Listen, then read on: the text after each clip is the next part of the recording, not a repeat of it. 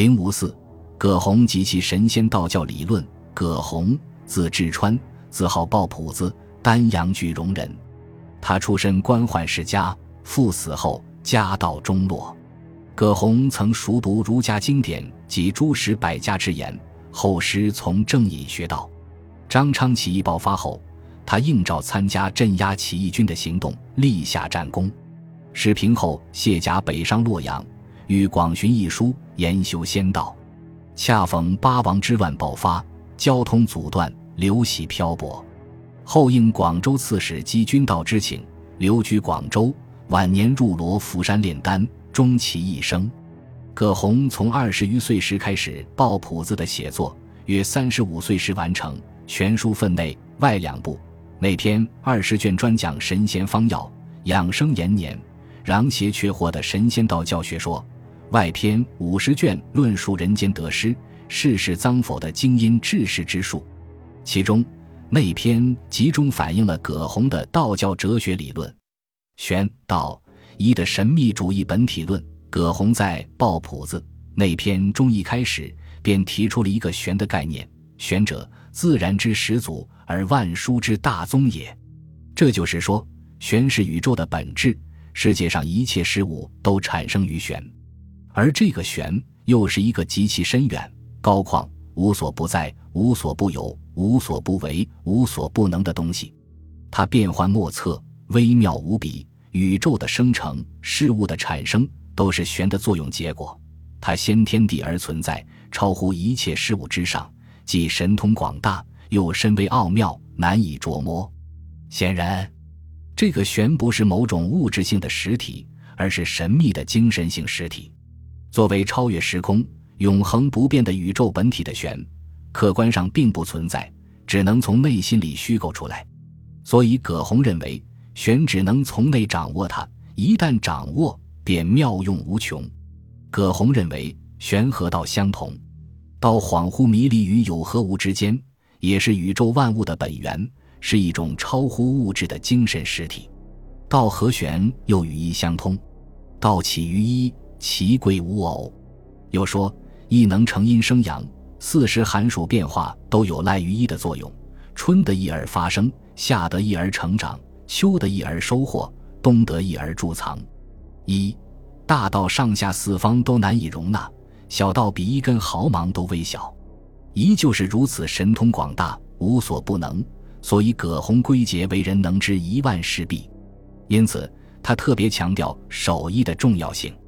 只要能守一，刀刃难以伤身，百害可以驱避，居败能成，处危独安，虎狼蛇毒不敢侵害，恶鬼远远逃避。兵戎不能犯之，出征旅行不需择选吉日。葛洪把守一和宗教迷信如此紧密地结合在一起，正反映了其道教哲学的本质，即哲学成为宗教神学的婢女，为宗教有神论服务，变成了一种精致的神学。葛洪以玄道为宇宙本体的思想，来源于老子关于一的说法，也和老子中的有关论述相近。甚至连语言表述都相仿，说明葛洪沿用了老子的哲学范畴，同时给这些哲学范畴注入了神仙道教的内容，使老子的思想被篡改为神仙道教的理论基础，构建起了道教的神秘主义本体论。先可学制的仙道思想，信仰道教的目的是为了长生不死和羽化成仙，因此。道教理论便首先要回答人们是否有可能长生成仙的疑问。葛洪在《抱朴子》终极论述了仙可学之的思想。他认为，一个人只能认识有限的东西，而天地之大，包容万象，不能因为没有看到过仙人就否认仙人的存在，并引用前人的记载，以如无其事，前贤岂会妄造为由，来证实仙人确实存在。但仅仅证明神仙存在还不够，因为人们即使相信有神仙，但认为神仙不能学的话，仍然不会信仰道教。葛洪吸收了魏晋养生家行神护士的思想，一方面坚持性依赖神而存在的唯心主义观点，另一方面又认为行者神之宅也，只要能够内养形神，外驱邪祟，即可使自己长生成仙。至于一些人求仙不得，如秦皇汉武之辈，是由于他们徒有好仙之名而无修道之实，不懂得修仙炼道的精髓是什么。因此，葛洪强调学仙求道，一是要立志，志成坚果，无所不济，一则无功；二是要有名师指点，深得仙道要旨，否则也将事无所成；三是要坚持不懈。学道需要有一个长期积累的过程，不能立王立小，朝学而夕欲其成。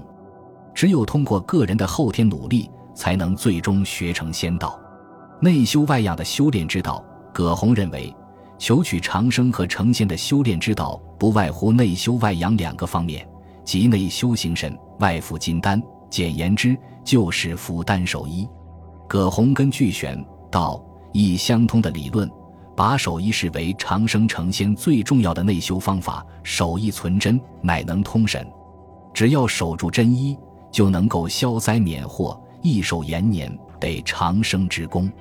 内修还包括保精行气，保精即房中之术，行气即胎息。葛洪在驳斥单行房中术便能长生的同时，也认为房中术能害精不胜，因而对修炼十分重要。至于胎息行气，更是能使老者变少，因为人在气中，自天地之于万物，无不以气而生。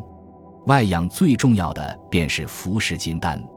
葛洪认为，黄金百炼不消，埋于地下百年不朽；金丹烧之越久，变化越妙。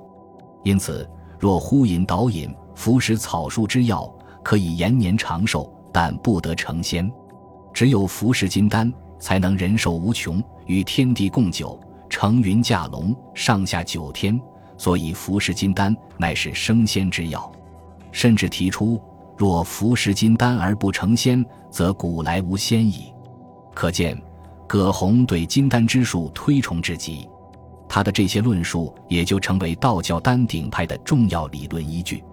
道本如墨，葛洪认为道家之教包括了儒、墨。明法葛家之长，又避免了各家之短，因此道为儒之本，儒为道之末，道高于儒。葛洪的这一观点，表明他以道家为基点，兼收儒、墨、明、法葛家之长，以构建其神仙道教的理论体系。从道儒关系出发，葛洪又进一步说明了圣人和仙人的关系。他认为，圣人远不如仙人。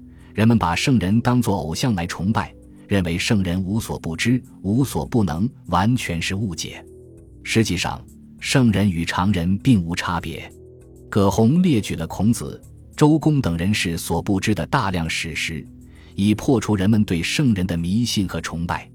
同时，他又指责庄子其生死之说是诡道强达，指责老子五千文不过泛论而已。老子是道家创始人。被道教尊为教主，庄子是道家大师，被道教尊为真人。葛洪的这种态度表明，作为宗教的道教与先秦的道家学说虽有一定的思想继承，但二者毕竟有所区别，不是一回事。也说明葛洪在创建神仙道教理论的过程中，不仅兼采儒、墨、明、法，对先秦道家也同样如此。有可以利用之处，则取之。不能利用之处则弃之，一切从神仙道教的立场和需求出发，以构建其道教理论。葛洪的道教理论是十分庞杂的，他在原始道教分化的基础上，总结了战国以来神仙家的理论，并兼取儒、墨、明、法各家学说，建立起了自己的神仙道教理论。他的道教理论融入了儒家的纲常名教，宣扬道教徒应以忠孝。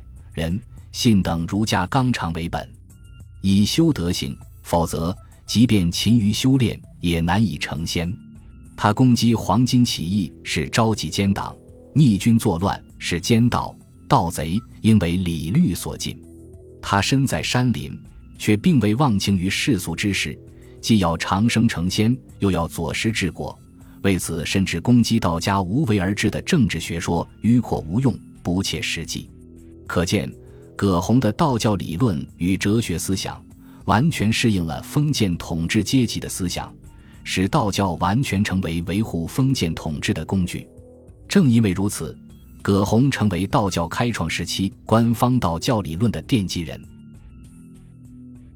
本集播放完毕，感谢您的收听，喜欢请订阅加关注，主页有更多精彩内容。